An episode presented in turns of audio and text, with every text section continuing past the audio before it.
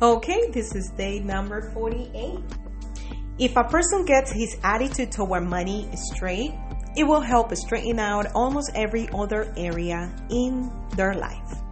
If you want to put yourself in a position to make a good decision concerning finances, start by learning to put the value of things into perspective. This is very important.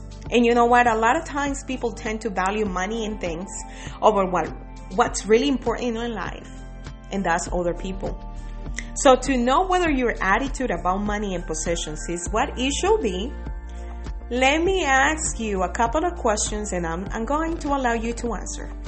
Am I preoccupied with things? Or am I envious of others?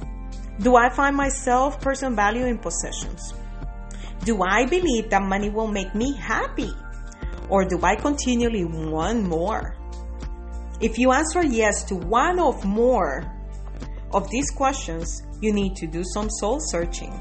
And you know what? There's nothing wrong with possessing money or nice things. There's nothing wrong with that if you always have the right mindset and intention.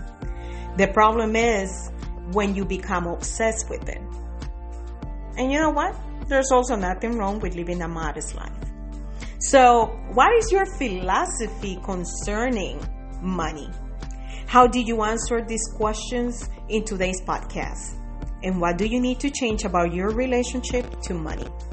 I hope you can get your perspective and your priorities straight in regards to money. I'm going to let you go so you can think about it.